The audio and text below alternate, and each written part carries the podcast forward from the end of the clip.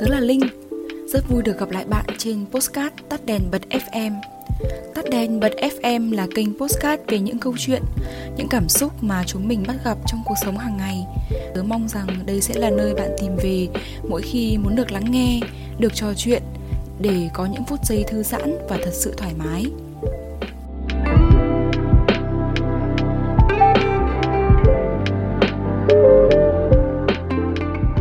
Trước khi chính thức bước vào tập đầu tiên của kênh Postcard này, tớ muốn giới thiệu một chút về series Mình nghĩ gì khi mình... chấm ba chấm Đây là một series về những cảm xúc vụn vặt, ngẫu hứng, nảy đến bất chợt khi tớ đang làm một công việc quen thuộc hàng ngày nào đó. Và tớ mong rằng chúng mình sẽ có những cuộc trò chuyện thật thư giãn xuyên suốt các tập của series này nhé.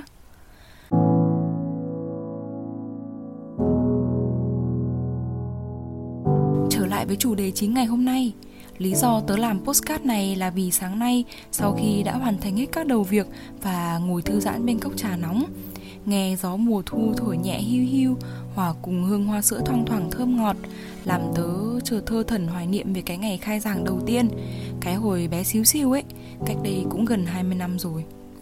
Hồi đó nhà tớ cách trường tiểu học khá xa, mọi người hay gọi là đi học trái tuyến đó.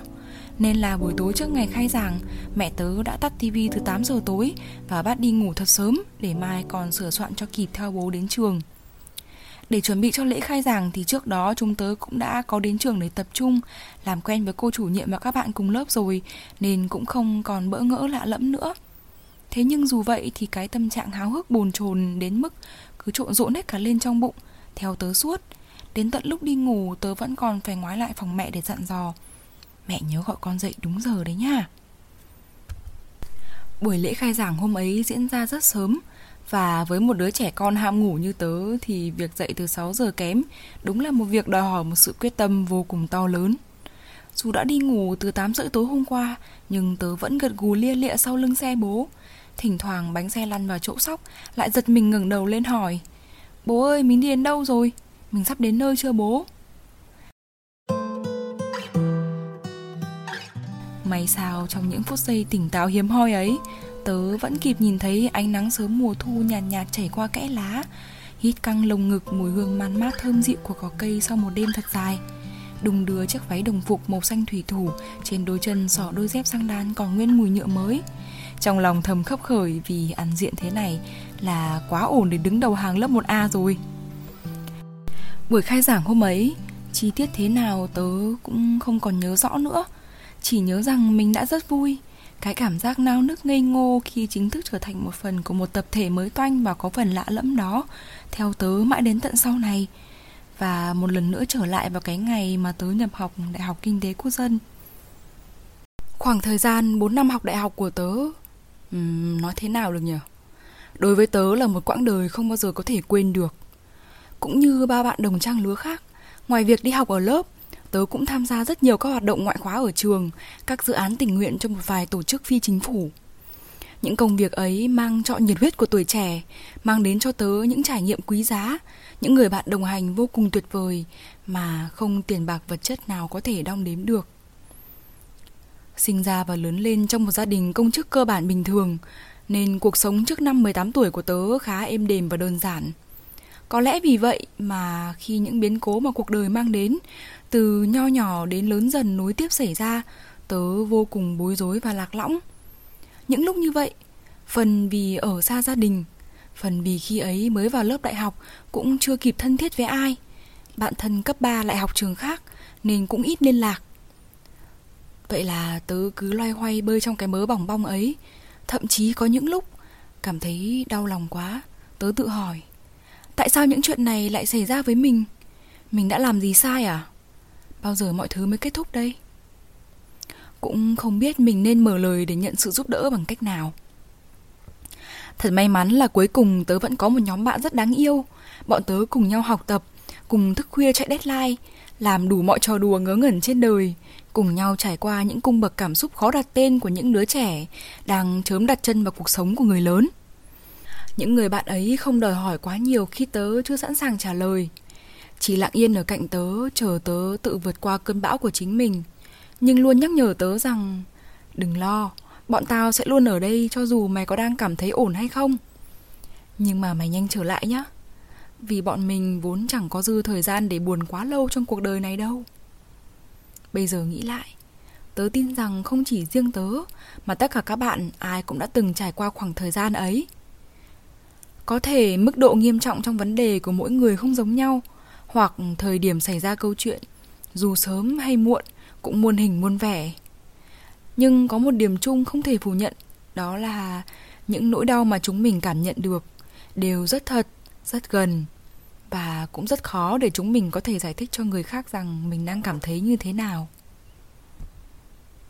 Thời gian dần trôi đi, chúng mình lớn lên và có thêm nhiều định nghĩa hơn cho việc đi học. Đi học dần dần không chỉ còn là đến lớp nghe thầy cô giảng bài, xung quanh là các bạn đồng khóa, mà thêm vào đó là đi học các kỹ năng, những kiến thức không có trong sách vở chính khóa để phục vụ cho mục tiêu nghề nghiệp hay xây dựng ước mơ của mình trong tương lai. Học còn là rút ra kinh nghiệm sau mỗi lần va vấp, mỗi lần trong đời có biến cố xảy ra – để biết được rằng chúng mình thật sự tuyệt vời hơn mình vẫn tưởng và chẳng có khó khăn nào là không thể vượt qua cả chỉ cần mình thật sự kiên nhẫn và luôn tin tưởng vào những điều tốt đẹp sắp đến. Mỗi một câu chuyện, mỗi một biến cố, dù lớn dù nhỏ, tớ tin rằng với tớ hay với bạn, đều là những bài học không có điểm số mà chúng mình được định sẵn sẽ phải trải qua trong cuộc đời này. Mỗi lần vượt qua nỗi đau, chúng mình lại có thể tự hào về bản thân thêm một chút. Và cho dù bạn đang cảm thấy như thế nào đi nữa, thì mọi chuyện rồi cũng sẽ ổn thôi mà đừng lo nhé.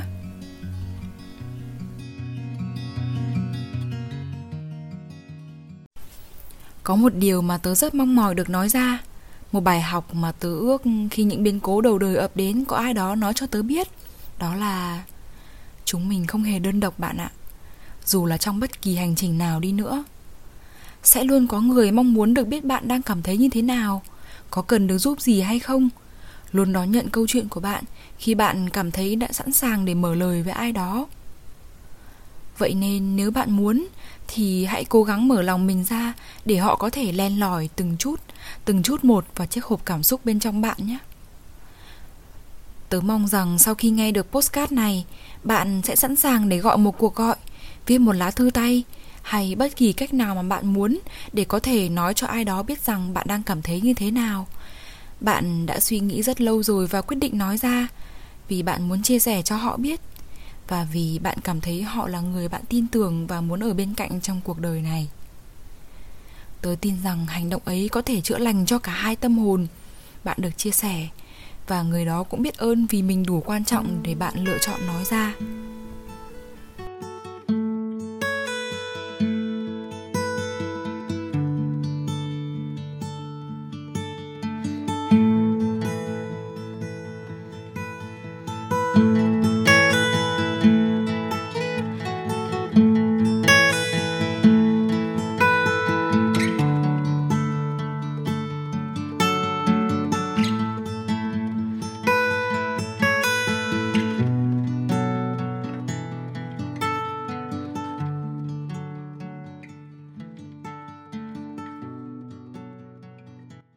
Cảm ơn bạn đã lắng nghe postcard này trên kênh Tắt đèn bật FM. Tớ hy vọng chúng mình đã có một khoảng thời gian thư giãn cùng nhau, đủ để bạn được tiếp thêm năng lượng cho hành trình sắp tới. Đừng ngần ngại email cho tớ qua địa chỉ email tắt đèn bật fm a gmail.com hoặc Instagram Talk with Link mỗi khi bạn muốn được chia sẻ về bất kỳ chuyện gì đang diễn ra trong cuộc sống của mình nhé. Hẹn gặp lại bạn vào postcard tiếp theo. Chúc bạn luôn vui và tràn đầy năng lượng. Bye!